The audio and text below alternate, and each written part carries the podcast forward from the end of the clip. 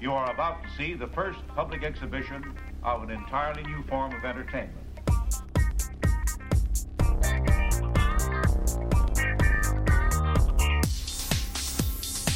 You are about to see. You are about to see.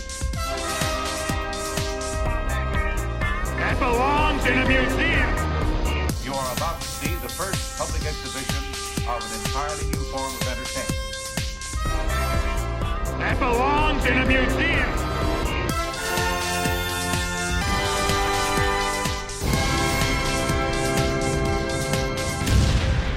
Hello, and welcome to another exciting episode of Treasury Cast, the show that celebrates the greatest comics format of all time, the Treasury Edition, proud member of the Fire and Water Podcast Network. I'm your host, Rob Kelly, and joining us once again is my pal, Henry Bernstein. Hi, Henry. Welcome back. Hi, Rob. Great to be back. Thank you so much for being here. I, we, the last time you were here, your first appearance on Treasury Cast, we talked about a Superman treasury. So you're back to talk about another Superman treasury. For some reason, it felt like the last time you were on was like a couple of months ago. It was two years ago. Oh, I looked it up. It was June of 2021. I was like, oh my God, time means nothing. And No, it's a flat circle. Time. it is just a really is. circle. So, oh my goodness. So, uh, maybe it's because we've recorded a bunch together on Right. other shows or something, but it just, I don't know. It felt like I was a little like, geez, are we doing Superman again so soon? And I'm like, oh, we did it two years ago. so, okay, we're all good. Um, we're here to talk about limited collector's edition number C38. It's simply called Superman. There is no subtitle or any theme like that, although there is a theme to this book, which will be revealed shortly. Uh, it was a dollar. Again, of course, you could see, you know, all the, all the, um, graphics from it on the gallery post on our website, fireandwaterpodcast.com. So no, Henry, I know for a fact that you did not have this treasury up until very recently, correct? That is correct. Yeah, as we as we just found out uh, before we came on, uh, March third, I picked it up this year. So yeah, just a couple months ago. Um, yeah, treasuries for me, you know, it's it's something I that was sort of like a thing in the distance for me as a comic reader. I'd always see them in the shop and sort of wonder what they were because. I, I, I started reading comics in like the late eighties, early nineties. Sure, right, they were yeah. they were gone before you ever started reading. yeah, and and then it, truly it was this show when you did uh Superman the movie one, Superman the movie part, uh Superman two, I think, and uh I really fell in love with this show, and then sort of got interested in treasuries. Like, what is this thing? So, um, yeah, That's fantastic. But you told me that you got this from your, your deal, your LCS for $6. Yeah, I, I want to give a shout out actually to Chicago Comics. If you're ever in Chicago, this is my favorite comic book shop, and it's a place I've been going for 20 years. Um, had a like a little uh, hiatus during the new 52 era, so like 2011 and 2015, but 16. But um, it's my my shop, and I happened to be in there a couple months ago getting my Wednesday books. Of course, the only Superman books where I buy floppies of, the only books I buy floppies of are Superman. Everything else I do digital, and I really should just be doing that digital at this point, but kind of a hard habit to break. So uh, I was in there, and they happened to be this. You, you had already told me this. You were going to be covering this issue, and it happened to be sitting up there. They have like a bunch of um, treasuries displayed over their back issues. And with various pricings, you know, they have the Shazam one and, uh, you know, other things like that. So anyway, I picked it up. It said it was $12. I was like, great. That's an I- amazing price. It's an incredible price already. And then Yeah. when they rang me up, they said, you know, we, we gave you this one for six because you're such a good Superman customer. That is amazing. You And can't it- get any treasury comic now for six bucks. I, I've never seen one. I mean, yeah, it was, it was incredible. They, and, and it was really nice of, it was sort of like, you get reminded of why you stick with a store for so Mhm. long. You know, it's Mhm. like that sort of the, the heart of small business kind of thing that like, I don't get things from there for free often. I, you know, probably never. I always, I know I support them and I buy things from them. So like once in a while, you know, you get a nice, uh, gift for your good, good deeds of, of, um, supporting them. So uh, that, it was really nice. Yeah, that's amazing. I mean, it's probably something that, you know, has been sitting on that shelf for like years. They probably Right. never moved it. So they were like, well, look, I, we can either sell it for, you know, I mean, again, even if you'd gotten it for 12, that would have been amazing. Cause if you go to eBay, like every treasury now unless it's in absolutely beat, you know, run over by a truck condition is 20 $25. Like the, the prices have all just gone whoop, even Smurfs. Has that back, been- Cotter, Annie, has- you know, Wow. Has that been parallel to this podcast? Have you yes. have you driven up the price of the I- aftermarket price? I hope not. I want people to own these things. I don't, I don't want them to just put them in bags and Right. seal them up. You know, they're Right, supposed to be, right. supposed to be read. So, well, that, that is awesome. I'm so glad that you have a physical copy of it. So before we get to the stories, uh, in this issue, there's five Superman stories. I want to talk about the cover a little bit. It's a photo cover where you've got Superman and a kid, and a kid is riding him looking very thrilled. Of course, he's getting on a ride from Superman in front of the, a photo of the Statue of Liberty. And this book went on sale actually July 3rd, 1975. So just before the July 4th holiday. So it's kind of the perfect time for this cover. Now, Mike's Amazing World says the cover is by Bob Oksner. And fellow network all-star Chris Franklin has a much better eye for this than I do. I think I'm pretty good at it, but he's better than me. So maybe he can show me that I'm wrong.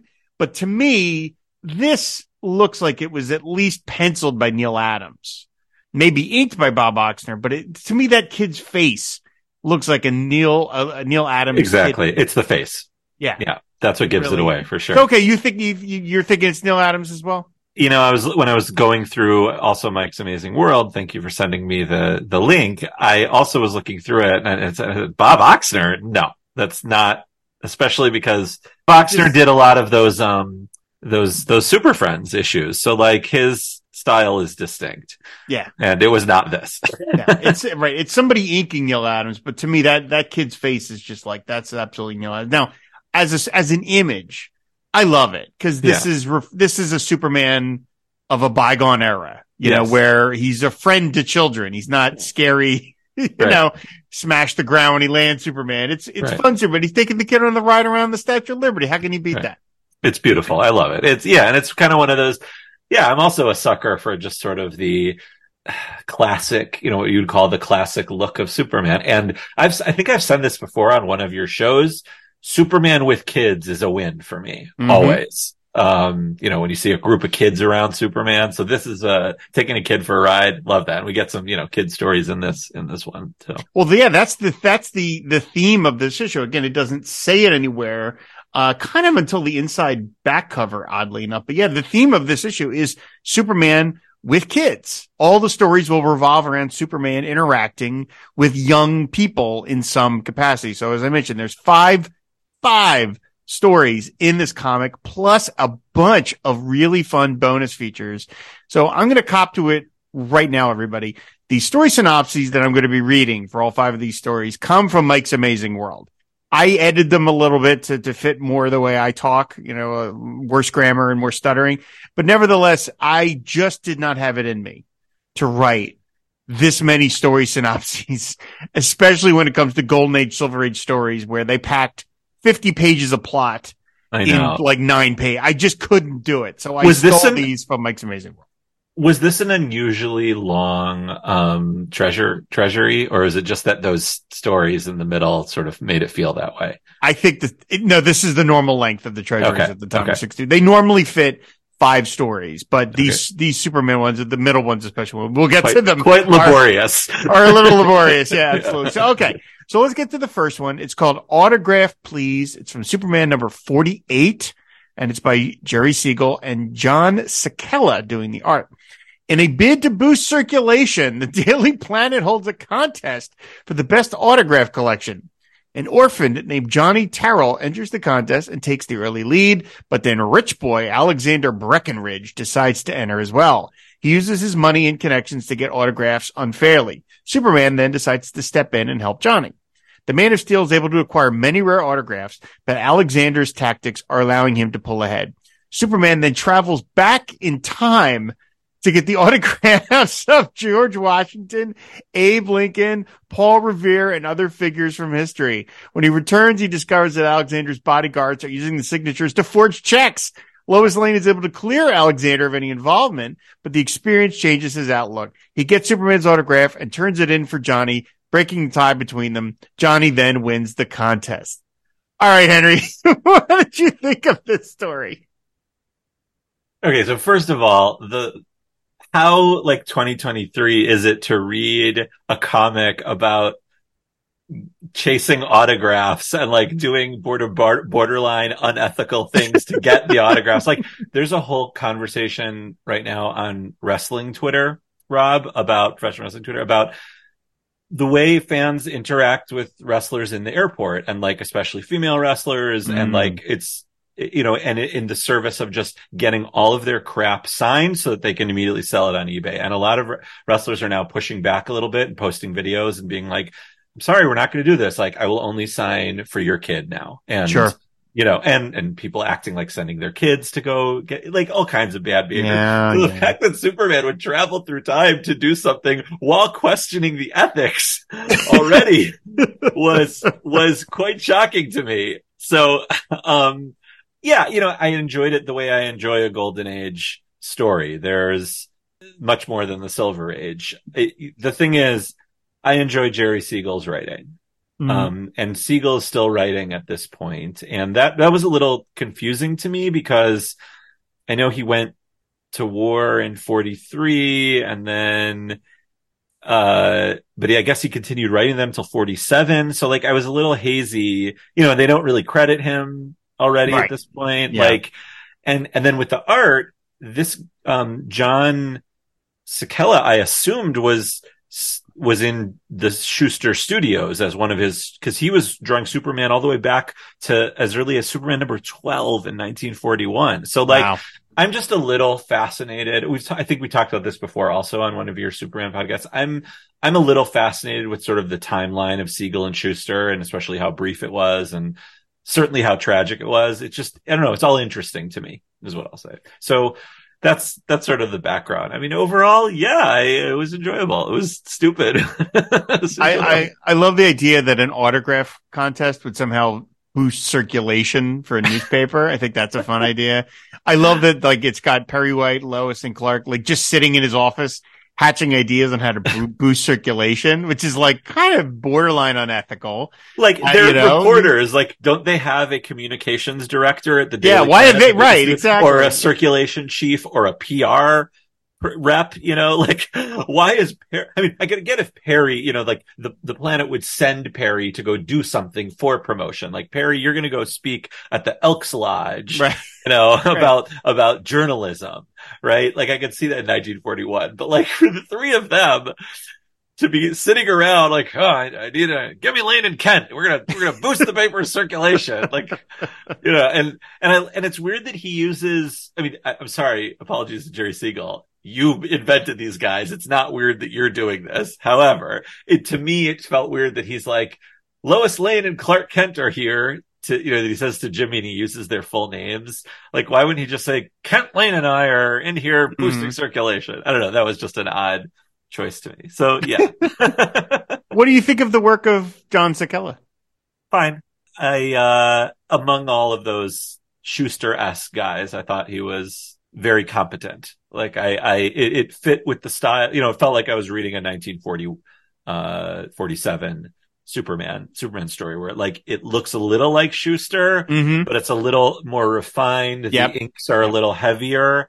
Yep. Um, but the essence of what Shuster is trying to go for and sort of that larger than life, but, um, anatomically maybe exaggerated, but sort of proportionally correct style of his. Yeah. Yeah, I really liked it. I, I think it has a lot of energy to it. It's, I'm not going to say it's as slick as say, uh, Dick Sprang was over on Batman. Batman, his style was like much smoother and kind very of crisp, more cohesive, yeah. very crisp. Yeah. This is not that, but it just, there's, there's just a ton going on. I mean, every page has like seven panels and Superman's like, eh, eh, eh, like he's one panel, he's flying in this direction, another page flying in another direction. Like it, it's just, it does have that 40s kind of rat-a-tat-tat yes. vibe to it. And yeah. and you can imagine they're all talking like hey Kent get in here. What do you see? Right. get those autographs. Like that kind of that sort of thing. So i really enjoyed it. I mean yes it is like wow superman is using his one of his greatest powers to time travel for this pretty penny ante reason. Like you yeah. know like and i love the fact that like, he can interact with george washington and abe lincoln and they're not they're not like what the hell They're like, oh, Superman's here, Yeah. basically. they don't know him. You know, Yeah, like, like you like. Superman's kind like it gives the vibe throughout Superman's history. I mean, uh, the fifties, you know, there, there was there was the worse with this in the sixties too. But like the idea that Superman just goes and try time travel sometimes. I wonder if it's one. This is one of the earliest times he did that. Actually, I, I don't know. You know, uh, Michael Bailey would be a better person to to ask on that, but. Maybe this is one of his early time travel things, and he did it for um but uh, yeah, I definitely have a have a note that this time travel stunt is definitely unethical and like how does it not mess with the timeline? It definitely violates the prime directive. Like it's so and, you know, and Lois's meanwhile his reaction to him is he's wonderful. That's one of Yeah, her lines. yeah, I like that she's not mean to Clark in this in this Yes, in this yes. issue, which Siegel kind of went to a lot. So Yeah.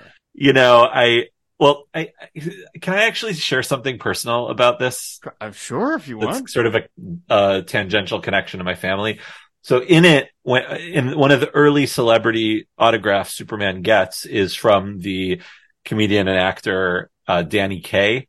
Yes, And- and they're they're in the they're in the strip. Like they they're- they're drawn in as real people. Exactly. So, um, my family has a, a connection to Danny Kaye.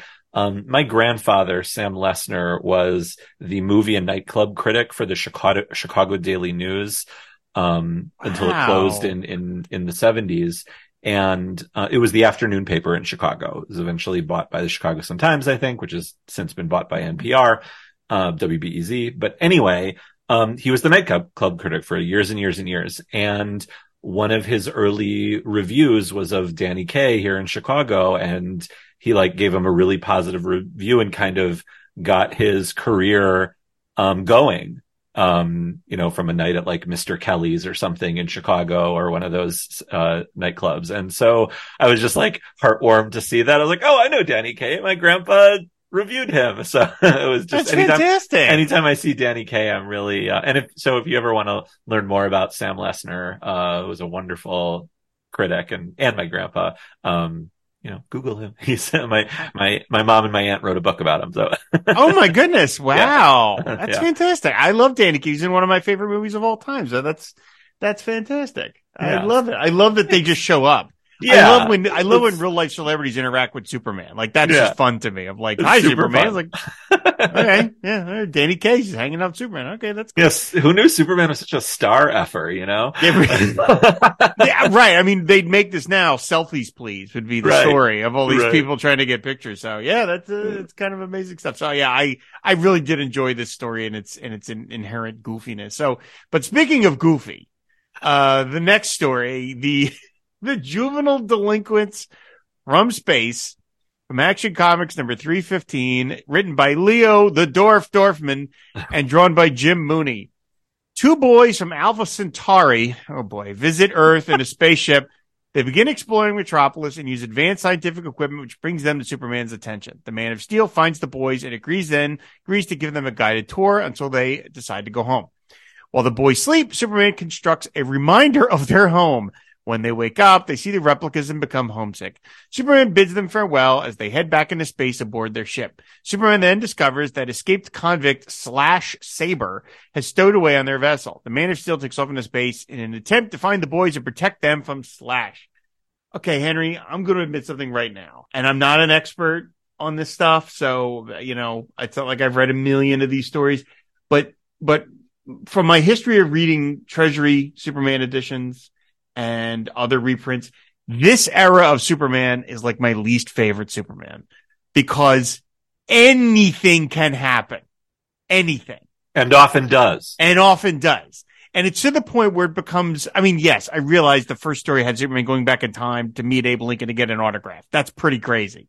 But to me, the minute Superman kind of gets into the sort of space age, every story to me reads like, oh, an alien has arrived, but he's dressed as Mon-El, but he's not Mon-El. He's a robot duplicate of Mon-El who wants to marry Lois. So I have to go back in time to get a dinosaur who will then dress as Jimmy Olsen. And it's like, to me, I'm like, what the Too much. are we talking about? Like, I just get lost in the, and this, as much as I'm loath to admit as a 50 year old man and I'm reading a story meant for children.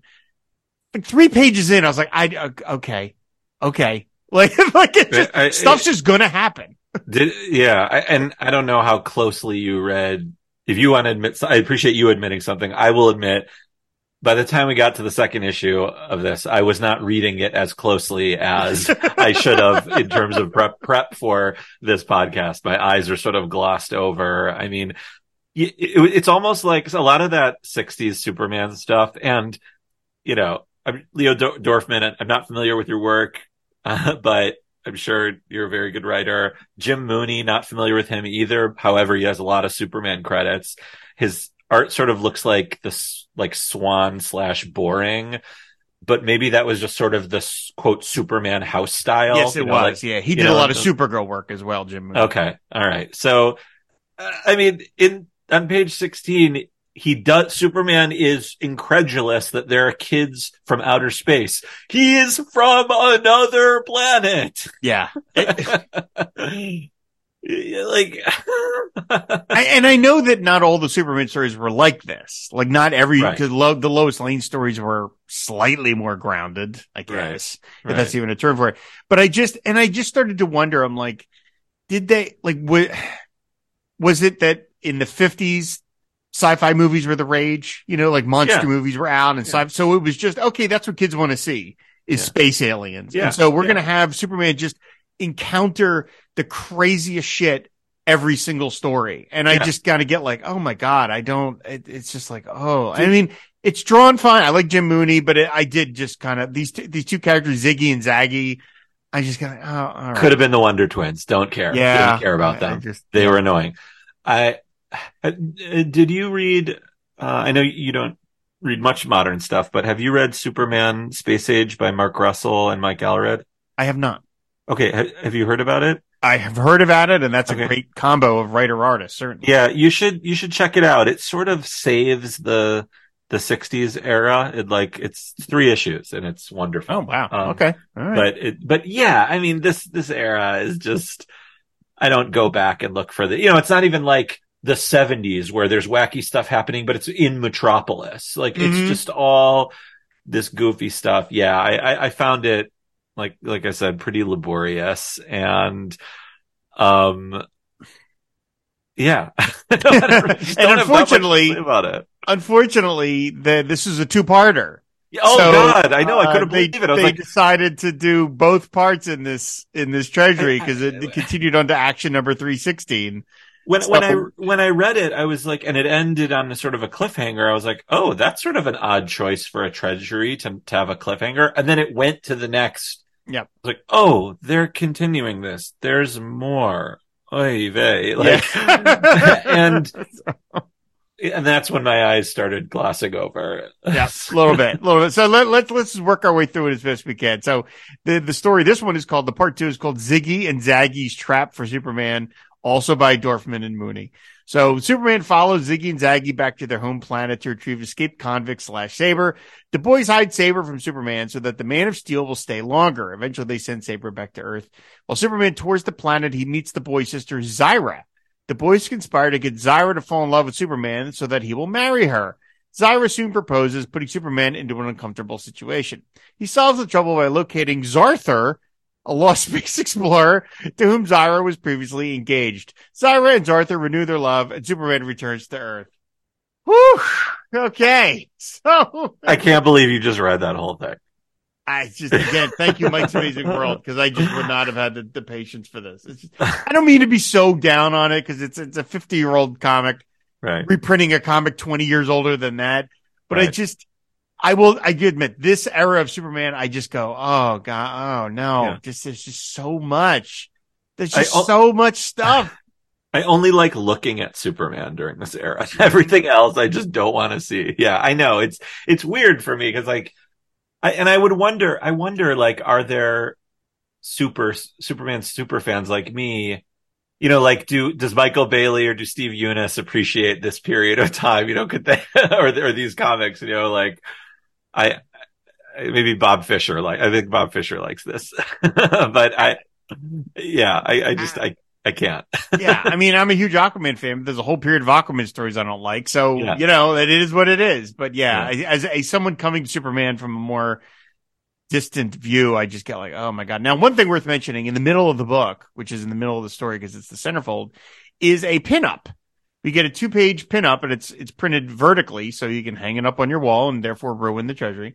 And it's a uh, portrait of Superman by Neal Adams, and it's a piece of art that you would see on a ton of merchandise in Yeah. the 70s. And it's actually the cover to a treasury sized Superman coloring book, which I have, which they Same. did. They did. Oh, you have that one too. They did Yeah. a lot of them. Yeah. That famous image of Superman running with the cape behind him. So it's one of those things where Neal Adams draws Superman or draws Batman and then probably polished it off in, you know, for him, probably 45 minutes. And it's something that DC could just repurpose ad infinitum because it's so iconic. Yeah, we also have a Neal Adams Superman puzzle from the 70s and also a Batman puzzle, the one where his hand is coming forward and he's sort of, Batman sort of sprawled across, like leaping across a forest. I don't know. Mhm. Anyway. Um, I'm So, yeah, sure I know the pose you're thinking. You're mentioning. yeah, it's like classic Neal Adams. So yeah, and uh, you know what I think I'm going to do, Rob? I think I'm going to open it up, not pull it out, but just open up it up and frame it because it, it is a really nice, nice image. Like frame the whole Mm-hmm. Mm-hmm. issue. Um, Yeah. cause what else, what else, it's, otherwise it's just sitting in a plastic thing in my closet, you know? Oh, So- did it, did it come in like a little tin or like a box? Well, no, it's, it's in a plastic, it's in a plastic, uh, sleeve, but I think the, Oh, you mean the pinup itself? I thought you meant the puzzle. I see what you're yeah. saying. Oh, no, no, no. I moved on to the, to the, Gotcha. For the Gotcha. pinup. Gotcha. Gotcha. All yeah, right. no, I'm gonna like, here, this is a, I know this is a audio medium, but I'm just gonna frame this whole thing. Okay. pull it out. Yeah. All right. Cool. All right. No, I know some people put puzzles together and Oh, we do frame that puzzle. That's what I Yeah. thought you meant. We Okay. did that with a Jerry Ordway a thousand piece Superman puzzle. It was so hard. We did it like, it took us like two, two years of the pandemic. to do it. oh my goodness. All right. Well, that's superb. All right. That's excellent. So, uh, again, one of the things I do love about this, this particular issue, uh, despite the fact we just kind of spent a little bit bashing the two stories is it comes with a lot of great bonus features. This thing has a lot of really fun stuff. And speaking of that, right after the story is another one page little puzzle feature by Bob Rozakis, the answer man himself. The Super Game by Bob Rozakis, and it features eight members of Superman's supporting cast with their names jumbled. Mhm. And then you got to figure out what it now, obviously with the pictures, not hard to, to, to fit together, you know, For most or, of them. or text roll. And it's, well, that's Lex Luthor right there. But I got to say the one guy, the number three, Lewis Lang, I, I had no idea that Lana Lang's father was like any sort of ongoing recurring character in the Superman universe. I kind of never heard of him. Yeah. I, the ones I didn't get were three and eight. I thought, cause I thought eight for a second was Cat Grant, but then I was like, oh, Right. but Jerry Ordway created Cat Grant in Right. the eighties, like 1987. So who is that? So there, there were a couple I didn't get. Um, and three also. Yeah. Three I didn't, I didn't know. Uh, Lewis Lang. I mean, I, maybe in like the Superboy comics, her dad was a thing. I, I, guess, but I mean, in the, I, I'm a John, like I grew up on John Byrne and Sure. Beyond Superman. Sure. So like to me, Lana Lang was his sad neighbor and her, she's raised by her aunt, his, her aunt. Right. But like Lana's dad here has like a pith helmet on, so I'm Yeah, like, was, he's like- he like a jungle explorer like Jacques something? Cousteau or something. Yeah, I'm like, what? What is that about? He's, but anyway, he's, the, um, he's Belloq from, uh, Oh, there you go, Raiders yeah. of the Lost Ark. finding pieces of kryptonite or something. Uh, the eighth person is Lola Barnett, who was a gossip columnist, so a Cat Grant type. like a Cat Grant type. Now she actually had a column column in the Daily Planet feature that was in 70s DC Comics, and she and now and she was based on a real person uh, who was a 70s gossip columnist on television. Oh. And so this was like their parody of her. Uh, and in fact, they parodied that character again in the Legends of the Superheroes live action special. Oh yeah. Uh, Oh, where I she interviews the Atom joke. and Giganta who are getting married, and the joke Yeah. is, "Oh, she's a giant woman, he's a tiny man." That's that's that was their parody of that of that person. So that was Lola Oh. Barnett. So there you go. But yeah, I don't know Lewis Lang. Yeah, that one's a that one's a new one on me. But so, that's a fun little feature. Loved know, it. It made me. grab- It, it was a nice fresh breath of fresh air after the getting through the issues. Yeah. Grab some clip art, you know, put it Yeah. together. Good time. Bob Rozakis had a, you know, fun hour before lunch getting that done. So, Yeah. uh, the next story is the Mxyztplk Susie Alliance from Superman number 40. This is by Don Cameron, Ira Yarbrough, and Stan Kaye. The interdimensional imp Mxyztplk returns to prank Clark and Lois. A little girl named Susie sees Mxyztplk's pranks and tells Lois, but she thinks Susie is lying. Susie is upset that Lois has punished her, so when Mixie appears before her, they form an alliance to make Susie's fibs come true. Superman realizes that Susie is working with the imp, so he dreams up a scheme to trick Mxyztplk. He makes Mixie doubt his eyesight by temporarily recreating part of Zrfff in Metropolis. When Mxyztplk claims his eyesight is fine, Superman makes him read some billboards, one of which contains his name backwards. Mxyztplk is then forced to return to his home dimension. All right, Henry, what did you think of this? I my first note is, "Yay, back to the 40s for a Mixie story." it was a nice reward after. It was a ridiculous story, but it's a it's a Mixie story. So, Yep. and I lo- I love him. You know, I mean, I just I, every Mixie story. I don't think you can have a bad Mixie as story because it that's the it's supposed to be stupid. Mhm. you know, so and I love uh 40s uh Mixie in the little purple suit and I, you, know, Mhm. I you know and as a you know and as an adolescent loving Superman the animated series that Oh, I can't. I can't look at Mixie and not hear Gilbert Gottfried. Eh, Of course, yeah, and especially that one in that in that style, you know. Yeah, it was it was it was delightful, and you know I wasn't super familiar with Don Cameron or Ira Yarbrough specifically, but they have lots of Superman credits, so fine. You know, I'm always bummed to see oh Jerry's not writing this one. It's you know it's getting close to the end when I see a 40s story that he's not writing. So yeah, I don't know. I, I have a couple questions. Okay. So Susie Tompkins is Lois's niece. But does that mean she's Lucy's daughter or another unnamed sister? Lucy, of course, wasn't created until 1959 by Otto Binder and Curt Swan. So, like, anytime they need, they do this on TV too, you know, like when someone needs a little kid to annoy them, it's like, oh, this is my niece or my nephew. But it's like, okay, Lois, who else is in your family? Right. Right. Is there a Linda Lane? Is there a Lydia Yeah. Lane? Yeah, that's right. Bob Haney loved to do that. Bob Bob Haney introduced a godson to Batman at one point. You're like, wait, hold on. Like Batman is close enough with somebody that they've made their child Bruce Wayne is their godfather. Like, is that real? Is that, Yeah. is that, oh my God. Yeah, yeah, yeah. And the kid ends up being possessed by the devil at one point. I mean, Bob Haney just didn't care. wow. So uh, yeah, yeah, you're right. You're like, well, wait, if that's Lois's niece, who? Yeah, like you know, but they, you know, again, they probably weren't worrying about it. They're like, okay, with you know, this is this has to entertain kids for the month, right. and then next month we'll just forget about it. right. I mean, yeah, they, they weren't counting on like me, who like my dad's a Jewish genealogist. Like he does, he does family trees and stuff for people, and and so like this is like I love that kind of stuff. Like I want to know the entire Lane line. I want to know how she's related. So, mm-hmm. but they, I guess they didn't have that in mind. No.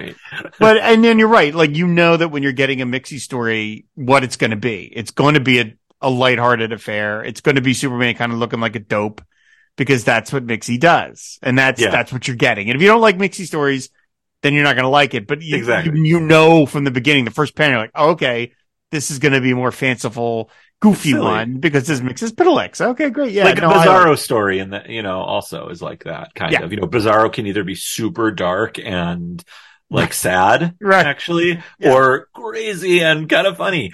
Th- there was one moment that, as I was reading this and enjoying it very plainly for its all its ridiculousness, I was pretty shocked to see Lois straight up going to town on Susie's tushy And that was I was not ready for that. And and I had this like sense memory of like where have I seen this before?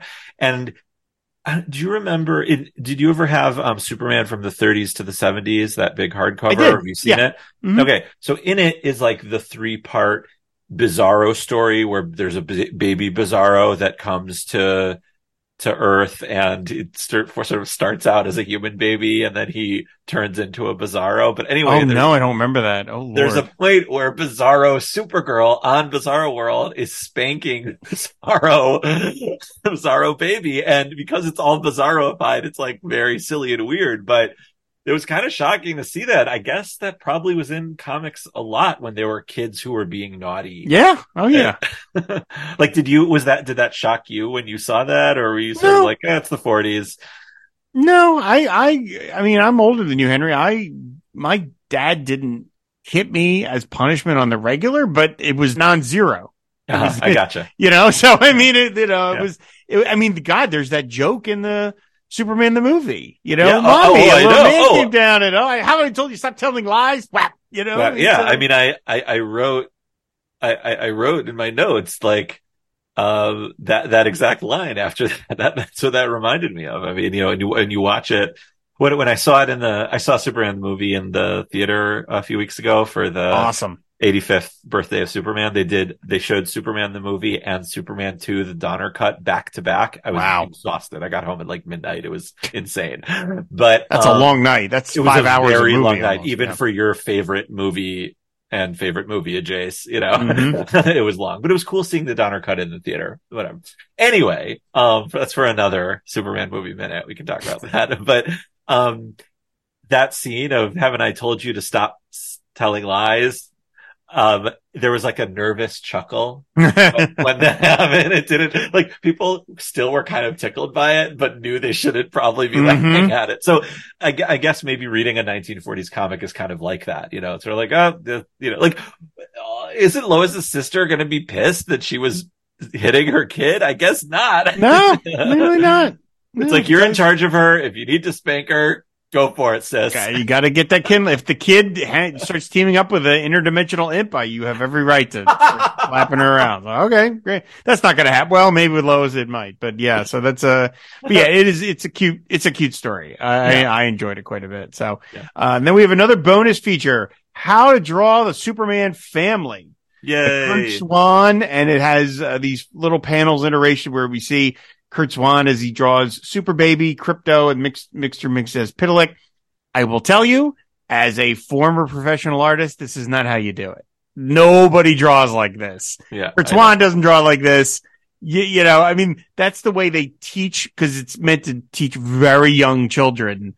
But that's that nobody does. That's yeah, you know, when when I was teaching art, um, I uh, a couple years ago, uh, right before I left teaching, I went into operations. I was teaching a, a comic book art class to third through sixth graders, and um, they loved it. It was great, and I went through Stanley How to Draw Marvel Superheroes book as how to draw and and that's how I because that's how I learned and it is very helpful to learn how to draw that way but yes there's no way Curt Swan Curt Swan definitely works backwards in order to do it but it is but when you're learning to draw I mean I I grew up on those like oh, I, loved them. I, love, these those, things. and that's kind of how I learned how to draw at a young age. You know, and the you know because my the fourth graders would be like, you know, Mr. Bernstein, how, how do you know how to draw so well? And I'm like, this is good. Like this is terrible, but it's you know it's because of those kind of things. So Mhm. and art school, but so and you yeah, get, yeah, and you're getting you're giving kids a little look behind the scenes. And Curt Swan even Right. draws himself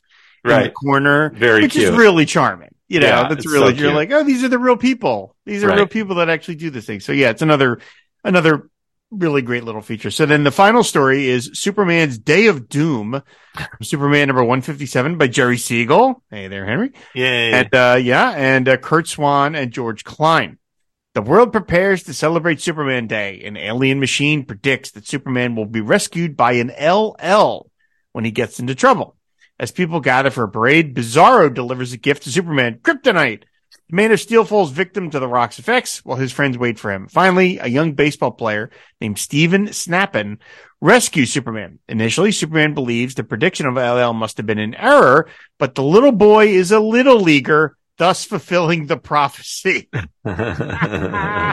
so, okay, Henry, your Jerry Siegel's back here. yeah, Um, and and I- I, and paired with Curt Swan. I mean, what a no pun intended super team. I I wonder how often they work together. Probably pretty often. mean, I don't think I knew that Jerry Siegel worked on Superman this late into the run. So- Superman 157. So he came back in 59 and he was there for 59 to 65. And that's when he was doing those Superboy, uh, Oh, okay. stories, Okay. um, sort of, um, uh, not credited. And I think he would do the occasional Superman, uh, story. Um, and his last work was in it was a Superman's pal, Jimmy Olsen in 65.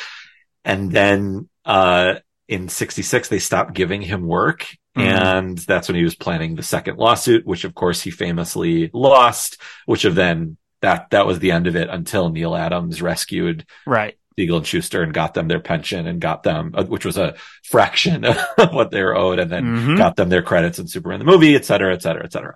So yes, this is near the end. This is three years towards the end. But yeah, I wonder if he and Swan overlapped a lot. I mean, those are two, uh, you know, th- that's like the Mount Rushmore right there of Superman creators, right? I mean, Yeah. So- I mean, you got to have, in any collection of Superman stories, you got to have Curt Swan in there. Right. He's not know? my favorite artist. There I was actually someone just posted a thing on Twitter that, you know, of like top five favorite Superman artists. Oh, yeah. I saw that going around. Yeah. Yeah, someone was like, "Oh, you don't have Swan in," your-" it was a top ten list, and it was like, "Oh, you don't have Swan in there," and I responded like, "Swan is iconic, certainly in the top ten. Doesn't crack my personal top five. Like my personal top five would be Jurgens, Ordway, Byrne, Grummett, um, and uh, Gary Frank."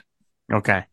Uh, yeah, I mean, it's so funny. My, you know, I'm aging rapidly, and that it's like to me, I still think of like John Byrne as like the modern Superman artist, and I'm like, good lord, that was 40 years. Ago. I know it's great. I mean, I think of that too. Yeah, he's the new, that's the new Superman, the modern. Yeah, of course. Yeah, like, oh my Yeah. god. So, uh, yeah. Um, the one thing I wanted to mention, the final panel in the story, again, we'll have it in the gallery page where Superman is standing with the little kid, and he's there's like a spotlight, and he's waving to them all, and there people are going, hooray! Hooray! Yeah. I was like, where have I seen this image before? Because I know I saw that panel and something else. And then I realized there is a, I believe it was an ad for an issue of the Amazing World of DC Comics, their fanzine. And it Oh. was an all Superman issue. And they used this image Uh-huh. in the ad, except they, they whited out the little kid because obviously the little kid, you know, there's no reason for the kid, but it's like this issue is about Superman. And then it's got him in front of the spotlight going, yay. Yeah. And I, and I look at this panel and I realize the amount of whiting out they had to do. I'm like, couldn't they just draw something new? Like it right, seems like it was right. It would take more work. shorter to draw something new for sure. Yeah. Like Curt Swan was probably down the hall. Like he just drew Superman for two seconds. Like you know, he was literally drawing Superman. Like that's what this guy did all day and all night. Because the amount, the volume of Superman stuff that came out in those days that was drawn by Curt Swan. Oh my God. insane. Like two monthly books plus the, you know, Superman family and the, you know, like Superman's girlfriend Lois, like all this, all that stuff. Um, yeah, I, I had a couple just, I, th- this is definitely the one that I had the fewest notes about, even though I enjoyed it a lot. Um, and it's funny that I mentioned Bizarro earlier and poor guy, it's his fault. The, the plot gets going here. You know, he didn't mean to, but, um, you know, the whole LL is a thing. And Yeah. when I first saw this in the table of contents and on Mike's Amazing World, I'm like, oh, the LL thing. That was, and I had that picture of that 1970s Neal Adams cover where like, it was like all in fire and it said like, Oh, the will two the letters LL, LL yeah, yeah. spell Superman's death. And that's what I thought this was. I'm like, oh, sweet. That's a good issue. But no, it wasn't. And it was just like, it was sort of like, oh, little LL stands for Little League. Womp womp. You know? but there was one part that kind of like was, was sort of, again, shocked me a little bit when Lois is like, uh, who will Superman marry? You know, and LL comes out and he lists all the people it might be, including Linda Lee, his cousin. and that's not the first time or the last time there has been some like weird marriage stuff with his cousin Supergirl. So I just wanted to put that. Superman. No, No, No, not, you are not no. from Alabama. This is this is not right. We apologize to any listeners in Alabama. Sorry, yeah, I didn't mean that. That was a Uh, cheap. Yeah. But Um, yeah, yeah, that is, yeah, Superman. Come on. What are we doing? the other thing was uh, there was there were a couple like oops kind of things. Bizarro says Bizarro, not an Indian giver. So oops, didn't mean that one. Um, and then of course the Lit- Little League, wah, wah. but the last one was Luma Lynai. Have, do, do you recognize that name Not at all all. as one of the LLs? Nope. So it was, she was in like one issue as Superwoman. Um, you know, some sort of, she's from another planet and Okay. she's like a superhero for a brief, brief time. But I was wondering if you recognize that name. That was one of the LLs. Nope. I, I, I was like, who? I had to look that up. So anyway, Okay. that's all. It's just, you know, a couple of weird notes here and there. It's not like this story is any less goofy or jam overstuffed than the Ziggy and Zaggy one. Maybe it's because it was only one. It's only Shorter. one and not two. But th- to me, this just felt more cohesive or something. It's just not as tiring yeah. as the, one's Ziggy and. Zaggy one or something. I guess it just had like a through line. And I do like George Chris Wan drawing Superman as he's dying, he's sweating and he's, uh, Yeah. you know, like that's fun. You know, you get to see Superman look so distressed and things like that. So, Yeah. uh, yeah, it's cool. I, I, I enjoyed it. It was a kind of a good way to go out. Uh, and then on the inside back cover, you've got the Superman's young friends on film, and there you go. So it's like if you hadn't really thought about it, you're like, oh, that's the theme of this issue is Superman Right. interacting with kids. And I used to love these things when I got the trade. So cool. Cause it was Because- like seeing something that you wouldn't get to see normally. Exactly. It was like This is- behind the scenes photos. Yeah, this is pre VHS. So Right. like once this stuff, well, unless you saw the stuff in reruns, it was like it was gone forever. And so they Right. even showed you a still from the the Superman uh, PSA they did about for the Treasury Department. There's a scene from that.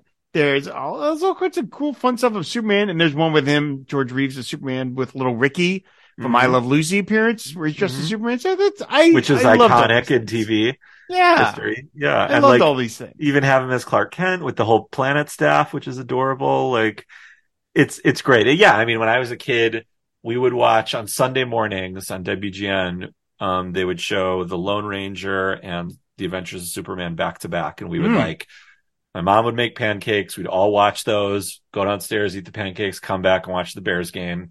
Uh, growing up in Chicago, but like I, but once I saw that, that episode of Adventures of Superman, that was it. I never saw it again Mhm. right? You know, like it wasn't until I was an adult I was like, oh, I can go look up the Panic in the Sky episode, you know, like so. It, it, so so getting something like this in a comic was was quite special in those days.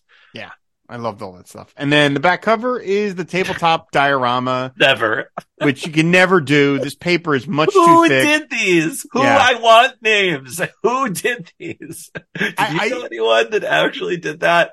I don't, and I think it it tells you a lot because, like, I think if you like you say if you go to a comic shop, right, and you find an old Marvel from like the early seventies, back when they had the Marvel Marvel value stamps on the letters pages, Mhm. I would say, from my experience, one out of every seventh Marvel comic, I if if I buy a Marvel comic from the era of of the value stamps, one out of every five, six, or seventh comic that I have bought is missing the value It's- stamp. it's cut. It's cut. It's cut out. I have never in my life seen a treasury for sale with the back cover missing. Because I just, and now maybe it's because they figure it's not worth selling with the back cover missing because it's in such awful shape. But I have, I've never seen one with the back cover even cut up because that to me suggests that most kids are like, I'm not doing, this is a lot of work. Right. I'm not doing all this, you I- know? it's insane. I, my my my five year old about to be six right now is really into is in a drawing and then cutting the things he drew out phase. He's like Mhm. you know interested in scissors and art and stuff. So he's um you know he'll draw like a Pokemon character and then cut it out. You know, and he'll be like, Dad, this is Squirtle, and I'm like, I don't know what that is.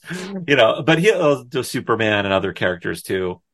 So, but he knows that he would never do that to a comic book. Right. Like he know he has stacks of them sitting around. He knows where all mine are, and he knows to be careful with comic books. You don't do that to comic books. So, and he and I, me too. At three years old, I knew you don't cut up comic books. I, I never see now. I didn't have the problem with that. I did that a little bit. I made collages and stuff, uh, but I just knew that this was way too much work. Like this is just it was way more too of a work. laziness thing. Yeah, I mean, there's a lot of there's a lot of cuts you got to make to get. Yeah, and you've got to get on the dotted line. Like, how do you do that without making an uh, an incision? Yeah, Yeah. like I didn't have I didn't have you- the only the only as as a kid, I only would have had scissors. I wouldn't have had an X-Acto. Of course not. It's too dangerous, right. and you can't do this with scissors. Just do not give you enough dexterity no, to make these cuts. It, they they kept the shapes. If they kept the shapes simple, maybe you could have done it. But this is you have to cut around like you'd have to cut around the kid's head and the cape Oh and Superman and the feet and the like. No, no. This is it is kind of a sick diorama. Like, I kind of want to print this out on a color printer and then cut it out. And try. I'll, I'll report back to you, Rob. All the next fair Treasury enough, cast. Fair enough. That's that's that's fair. So Challenge that's accepted. There we go. so so that is uh, limited collector edition number C thirty eight. It's a it's a fine collection of Superman stories. Uh, I think it's you know it's a nice cross section. It's got sixties and fifties and forties Superman in here, and the bonus features are fun. And the cover is just uh, to me an all timer. So uh, you know I think it's a, a really solid collection of uh, of Superman stories. Yeah, totally. It, it was perfectly enjoyable. I will probably never open it up again, but but you own it now. Now you've but got I might look and- at it if going through my files on my computer. There you go. Right. Eh, perfect. And you only paid six bucks to get it. So you can't, Exactly. you can't beat that. So, well, Henry, thank you so much for coming back So to the show to talk Superman. I really appreciate it. This was a lot of fun. I did enjoy going through these stories again. So I always, always enjoy having you on any of my shows. And so thank, you. you. so much for, for coming back. And why don't you tell people where they can find you out on the internet? Sure. Um, if you want to talk about Bob Dylan, Superman, Star Trek, professional wrestling, the Chicago White Sox, you can find me at Gonzo3249. And if you want to follow two of my podcasts, I actually have some comic, two comic related podcasts. Um, we just recorded a new episode. You, you know, the last time I was here, Rob, with you on one of your shows, we had just recorded an episode and then we did like a six month hiatus. So, um, we just recorded a new episode of Funny They Don't Look Jewish. And you can follow us at Jewish Comics Pod. Just Google that.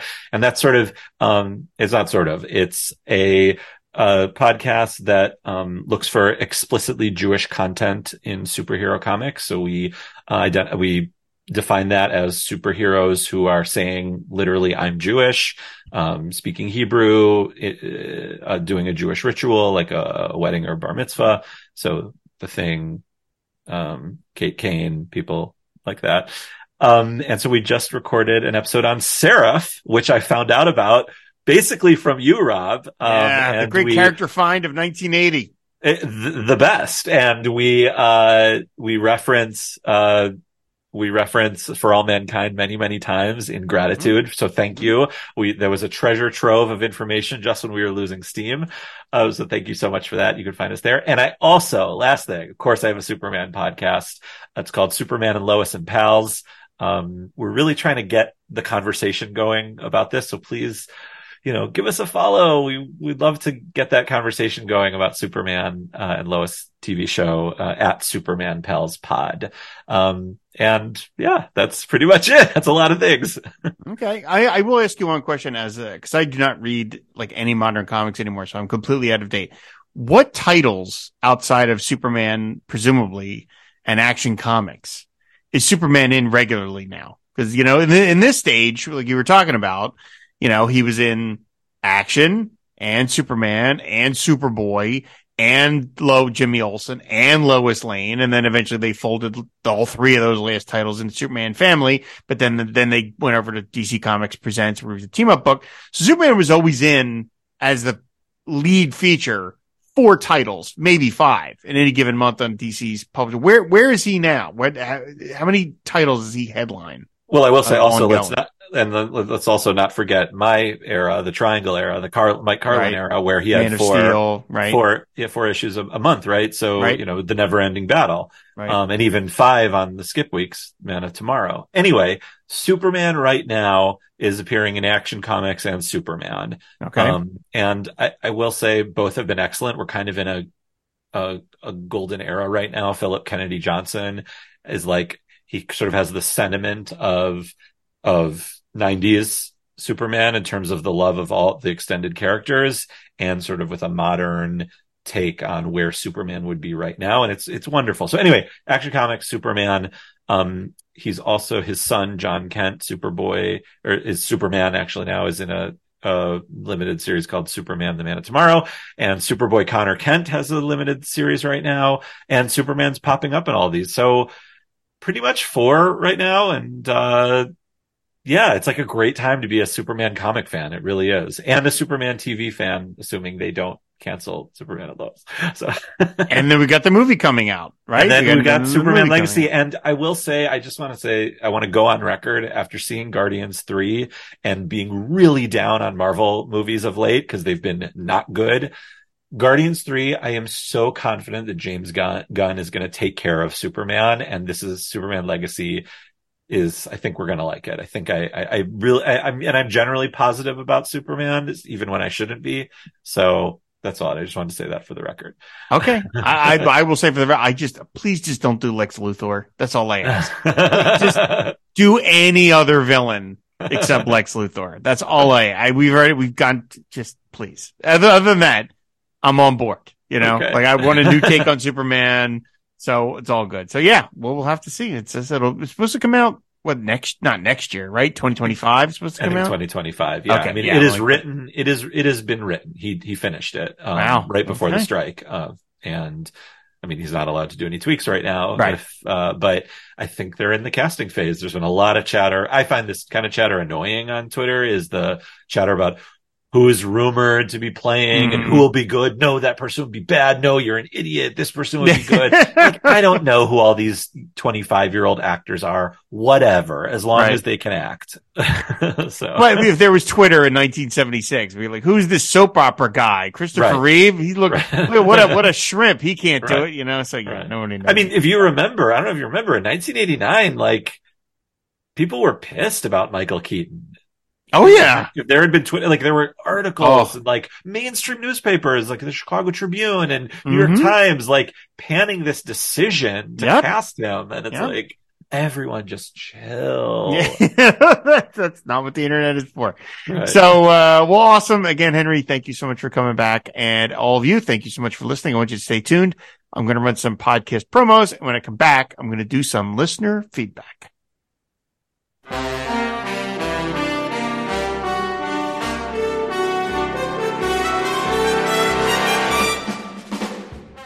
Hey everyone, my name is Michael Bailey, and I like Superman. Like, a lot. Like, he's my favorite character.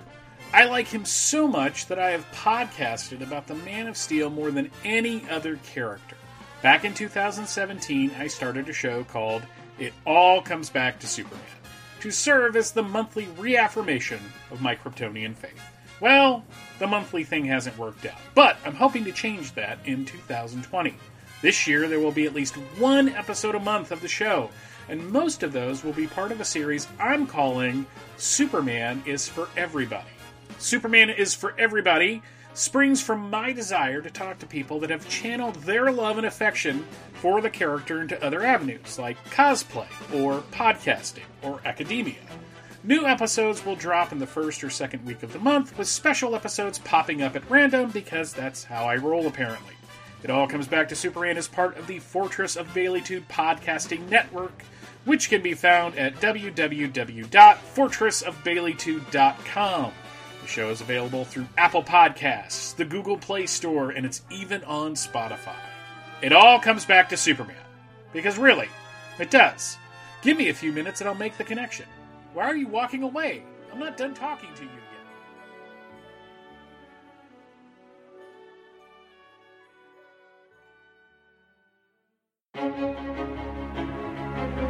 In all his decades of publishing history, one event has affected Superman more than any other. Worlds lived, worlds died, and that was only the beginning. Superman was never the same. Presenting Superman in Crisis. Available weekly from January 3rd, 2022 at johnreadscomics.com. And now it's time for listener feedback. And these are the comments we got for episode 80 of Treasury Cast, Star Wars with my guest, the irredeemable Shag. First up is Brian Schufo, who says that off-brand Star Wars logo reminds me of the Marvel Star Comics line, including Planet Terry. Ouch. Uh, although the droids was part of that line, so I guess it all fits together, Brian. Ado Bosnar says, what a nice holiday surprise. And I can't believe that this is Shag's first appearance on Treasury Cast. It's also his last. Great topic. I recall how much I used to love these Star Wars comics, i.e. the first six, six issues of the ongoing Marvel series. I read and reread them back in the day. In fact, I only saw the movie long after it had come out, like sometime late in autumn of 1977. So I had already read the entire story beforehand.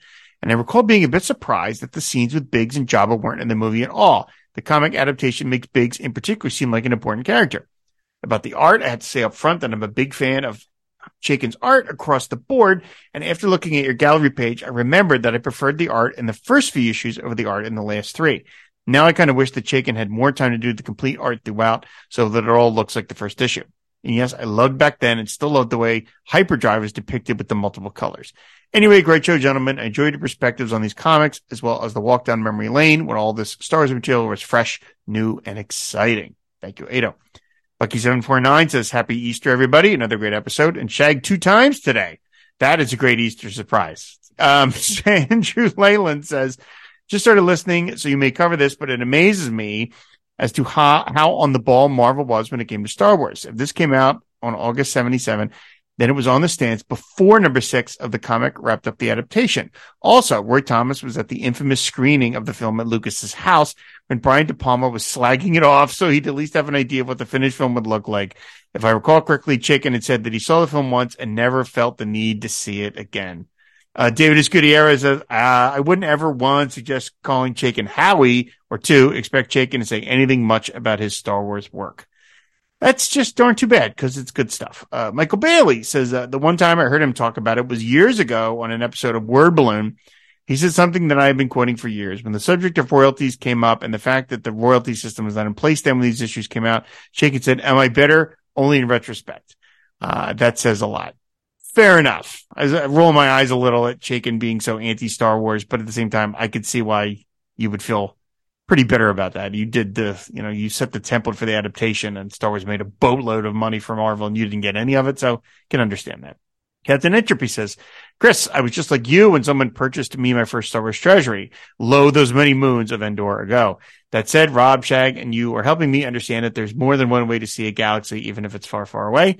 Best of all, I'm neck and neck with Shag in the race to the Robbie. Who'da thunk it?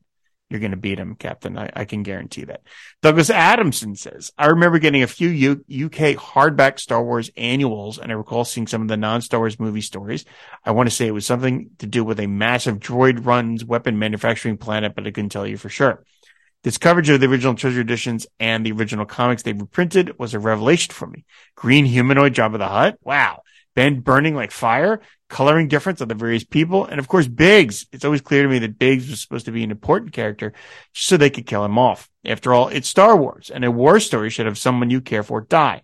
I had no idea that the original comics came out before the film and had loads of Biggs showing up. This was a great show to listen to and enlightening, even if it did feel at times like an extended podcast promo for Once Upon a Geek's Battlestar Galactica episode. Shag tends to do that, everybody. I do have one thing that stuck out here. There was a big discussion about the use of English, or more accurately, Latin alphabetic Arabic uh, number characters, which normally don't appear in the Star Wars universe. But I recall that they were obvious in Star Wars 4, aka New Hope, at least the numbers were, in both the targeting computer screen and the animation showing the countdown until the Death Star was clearing its orbit to destroy Yavin. Finally, I know there's an award for someone who has appeared on all of Rob's podcasts. I presume there's also something similar, similar for appearing on Shag's podcast. And I don't mean a free STI screening. Would it be a Shaggy? Yes, I forgot about that. That yes, we do see Arabic numbers in the targeting computer and at the end. So yeah, that my estimation that there's no English in Star Wars is not exactly correct. We don't see English English. We don't see letters, but we do see numbers. So I was I was wrong about that. I can't believe I forgot considering how much time I spent watching Star Wars, especially the scenes of the targeted computer, which is like you know, burned into my brain. Scott McFadden says, now this takes me back. I had both of these treasuries as a kid and read them repeatedly. So many of the images, like the hyperspace jump, Ben being zapped by the lightsaber, and the full page Death Star explosion are absolutely seared into my memory. I even remember the little note about Chewbacca getting a medal that he would have to put on himself. kudos to Roy for correcting that injustice. The fact is, both this and the Star Wars novelization, credited to George Lucas, but actually written by Alan Dean Foster, were my primary memory of Star Wars for quite a while. I saw the movie two or three times on its initial release, but then it was gone from theaters. And of course, there was no videotapes or anything like that. But I could still read the comics and the novelization. They sort of overlaid the film and uh, overlaid the film itself in my memory. So for a long time, as far as I was concerned, Luke's call sign was Blue Five. Biggs was a prominent supporting character, and Jabba was a green guy with mutton chops. When the movie was re-released a few years later, I had to readjust my memories. It was kind of a weird experience. I also had that Battlestar Galactica trilogy, so I think I'll listen to Once Upon a Geek show as well. Wonderful, fun episode, guys. I loved it. Thank you, Scott. Roger Cassell says, I love the period of Star Wars that wasn't governed by style guides and corporate oversight. These issues certainly fall within that time frame. I hadn't read this issue in years, so I had to stop your podcast, dig out my treasure editions, read them, then go back to your podcast. I still have my Battlestar Galactica treasure from my childhood, so I got that out too. Reading them back to back did indeed bring me some joy. Looking forward to that BSG episode mentioned in the Star Wars episode. Thank you, Roger. Alexander M. Osiah says, This is a really welcome trip down memory lane. I used to read a Star Wars Treasury edition of the second issue. All those panels are very familiar to me. Read them hundreds of times as a kid. Didn't own it. It was at my grandparents' place and my cousins, and I read it together there, shared ownership. I think someone bought it from the States. There's something about the dynamic composition in a lot of the panels that really captured the feeling of action and adventure here. Hard to believe it was Chaykin because of all the other art I'd seen him do later in life when I actually knew about writers and artists behind the comics. Michael Bailey comes back to say, great episode. I love hearing you both talk about Star Wars. The love you have for the franchise in general and these comics in particular is just heartwarming. Paul Kent from this very network says, great show as always, Rob. Nice for you to continue to give new podcasters a chance. Uh, only thing to add was that Marvel eventually did do a Star Wars magazine for Return of the Jedi, Marvel Super Special 27. Slick look. Yeah, that is true. Um, they did also a separate miniseries. Did Return of Jedi. It's so strange in that Marvel adapted Empire within the normal Star Wars comic. It's like issues 31 through 44, something like that. But then Return of the Jedi was given its own miniseries and not done in the regular book. I always wondered why that was.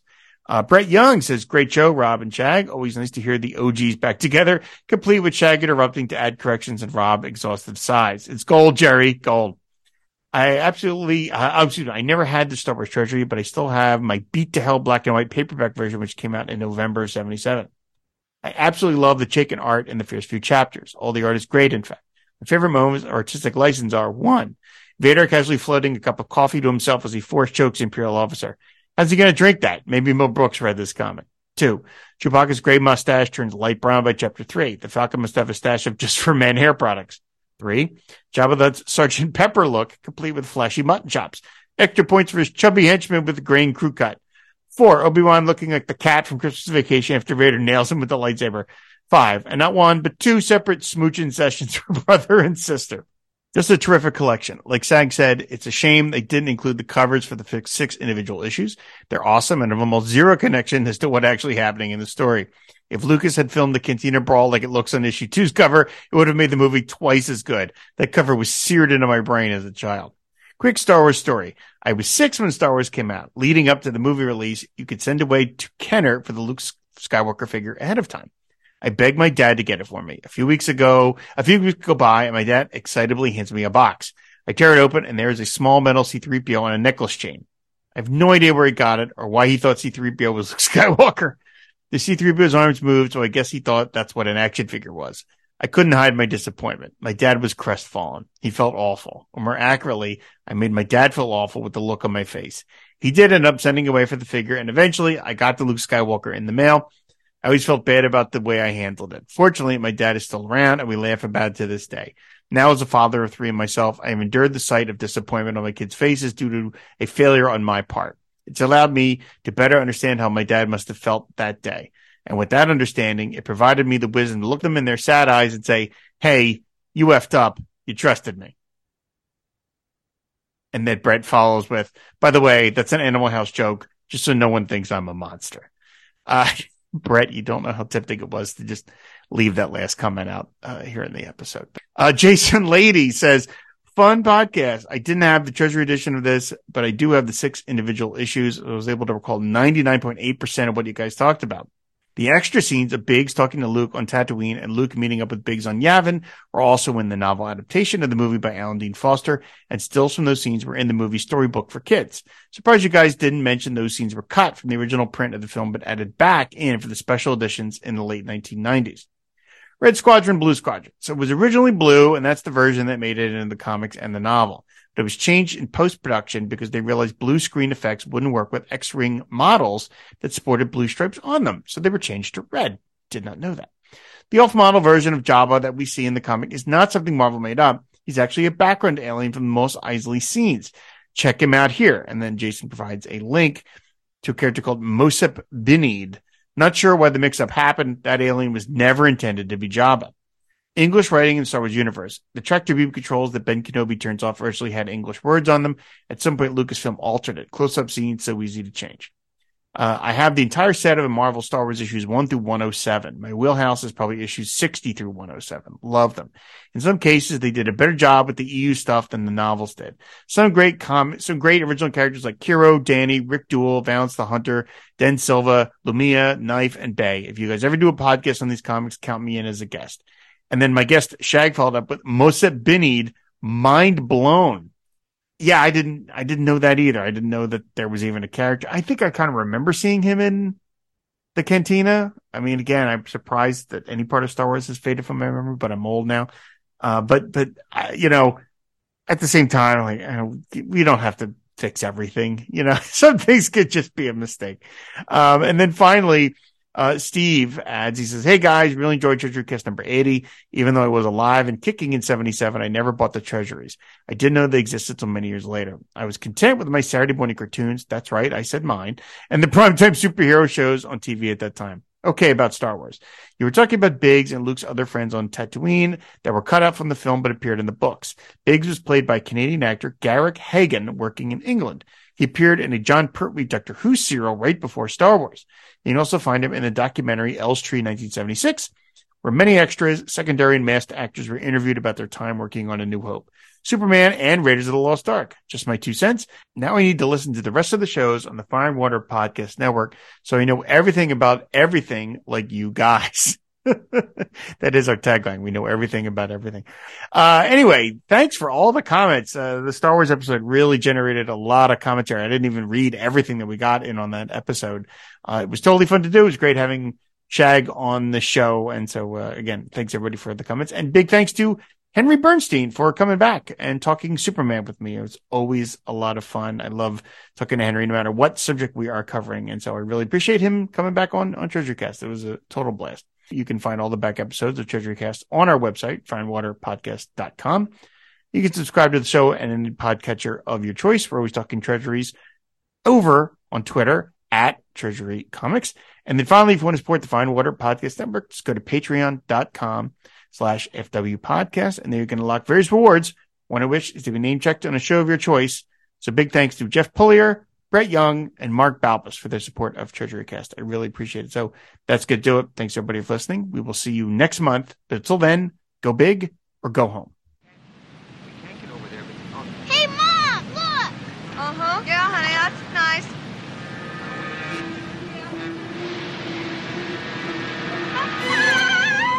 Oh, my God!